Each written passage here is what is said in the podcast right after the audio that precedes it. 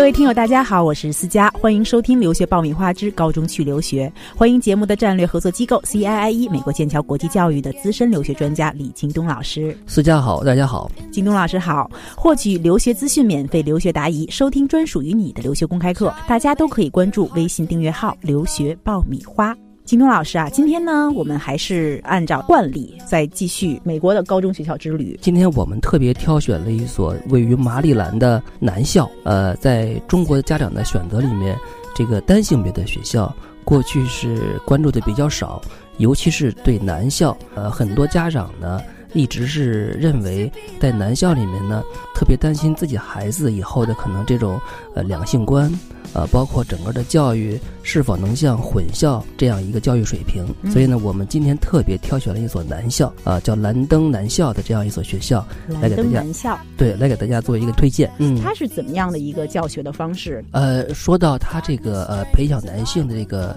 呃特有的气质，这所学校实际上在这方面做的非常非常到位的。呃，我先举他们这个学校的在体育成绩上的这样的一个案例。那么像这个学校呢，在当地我们管它叫冠军收集器。那么这个学校呢，曾经获得过四十五个洲际运动会的这种网球冠军，还有二十六个长曲棍球的冠军。所以这所学校是当地最有特点的网球的学校，以及长曲棍球的学校。运动达人云集，对对对，而且他是在全国有二十多个体育项目中都是名列前茅，在培养男性的这种呃体魄强健、坚韧、力量方面，一直保持着很优良的传统。那么男孩子在这个学校里，我想是不会有阴柔的气质的，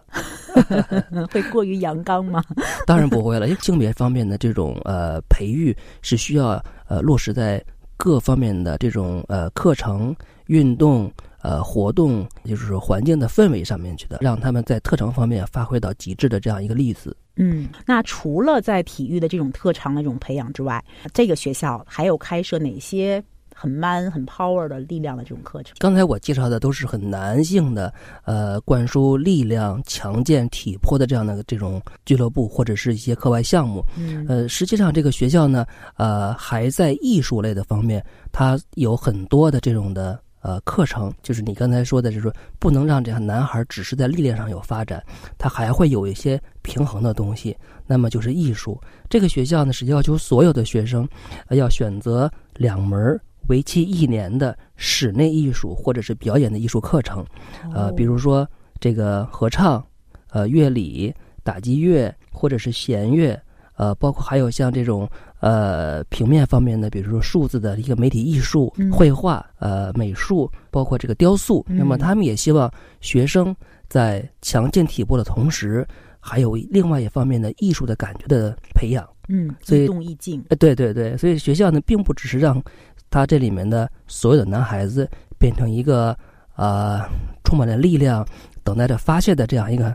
男青年，而是希望他们懂得。呃，内敛，懂得去用自己应有的方式去保存自己的力量。呃，在这个学校就读的学生当中，你有没有认识的您的这个学生？然后他们是一个什么样的这种风格？我自己亲自往这个学校里面送过大约四个学生，嗯，其中让我印象最深刻的一个学生就是从北京过去的，他的整个的素质是真的是全面的优秀，呃，那么他在面试的时候。就用一口很地道的美式英语，跟这个学校的面试官做了长达四十分钟的一个交流。然后按照惯例呢，所有的学生在面试之后还要提交一些他的书面的材料，呃，包括一些你的特长的一些证明。但是这个学生呢，在面试之后，学校的这个面试官，我记得是在四十分钟还是一个小时之内，就给我们写了一封信，告诉我们这个学生他们要了。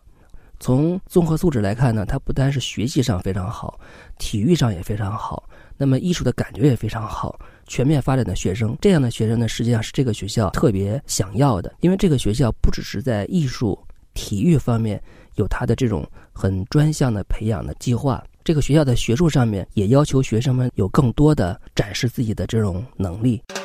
这里是互联网第一留学咨询分享节目《留学爆米花》，欢迎继续收听哦。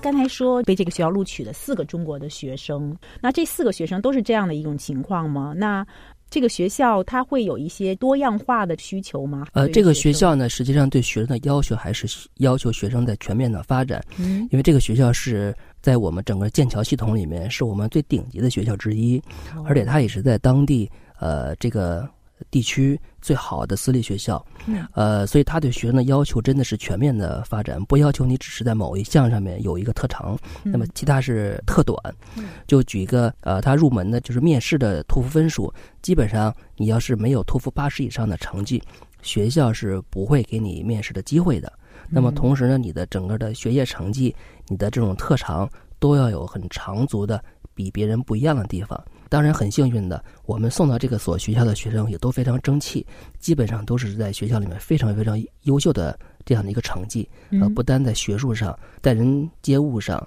在礼仪上，在体育上面，在选修课上面都非常非常的优秀。嗯啊，因为这个学校它所在的区域是呃美国非常非常厉害的一个区域，嗯呃，我们呃俗称它高富帅集中地。嗯 为什么呢？就是因为呃它所在的这个小镇是在马里兰的这个叫呃贝塞斯达，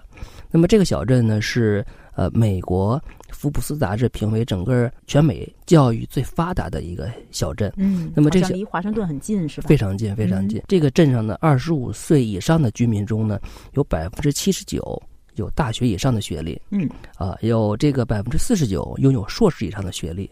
同时呢，这个小镇呢，又是它的这个富裕程度是 CNN 这个财经网站呃排第一。同时呢，刚才你说它靠近这个华盛顿，所以它这个地方有很多美国政府的机构。啊，包括比如说像这种美国国家卫生研究院、消费者商品安全委员会、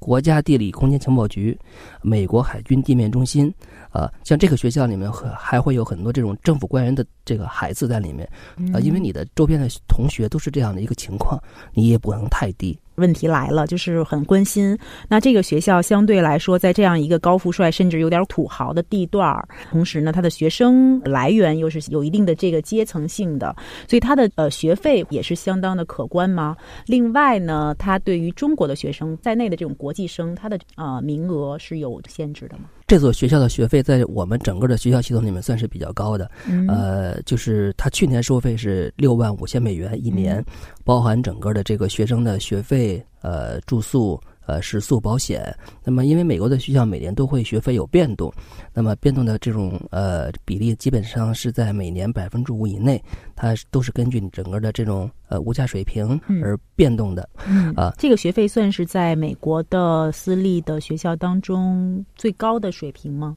呃，是最高水平中的一个。嗯，对，这所学校对国际生名额限制还是要求比较严格的。嗯那么每年的招生名额基本是呢是在五到十名之间啊、而你看到这个学校呢，实际上高中的人数是三百三十六人，那么它现在整个的学校的在校生的人数呢，呃，基本上不到百分之十这样一个比例。好的，那最后还是再想问一下，从以往输送到这个学校的学生的经验吧来说，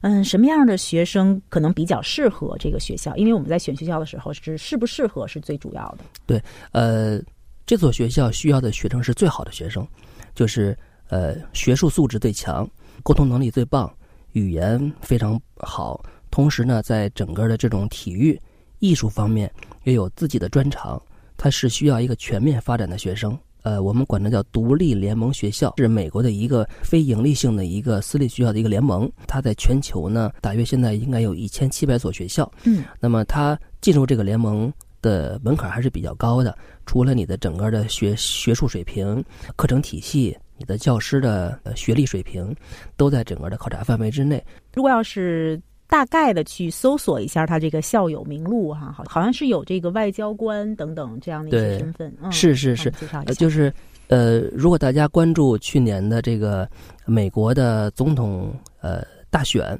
那么在九月份、十月份的时候，呃，有一个就是希拉里的电话门。被人爆了很多料，其中就有一个这所学校的一个毕业生，现在家里牵连了，对对对，呃，是美国驻奥地利大使馆的大使。电话门里面呢，有一段他的这种叫语音邮件，呃，就是讨论怎么请奥巴马吃饭，因为还是为了拉这种竞选嘛，嗯，所以当时被爆了，有点倒霉的人物。对 对对，被牵连了 啊。可以，但是我们可以从中可以看到，就是呃，这个学校的男校出来的这个学生，他的大概的一个职业范围，对。对对，因为像这种比较好的学校，呃，学生毕业之后基本上就是从商从政，呃，那么几个方向，因为他们的这种培养方向就是这样的。嗯，有点华盛顿子弟的那种感觉啊。差不多，嗯对，呃所以呢，就是我们通篇来看这个学校的整体的这个材料，以及它的这种成绩啊，包括它的特色课程，以及它的这种呃知名的校友啊、那么实际上我们能看到，在美国像这种单性别的学校，实际上在整个的教学，呃，包括孩子的这种个性发展上面，呃有非常非常特色和鲜明的这种特点。所以我们也建议中国的家长在选择美国学校的时候，呃，抛去性别的因素，呃，多去观察观察学校本身的特质和特性。再次感谢我们节目的战略合作机构 CIIE 美国剑桥国际教育的李京东老师。谢谢思佳，谢谢大家。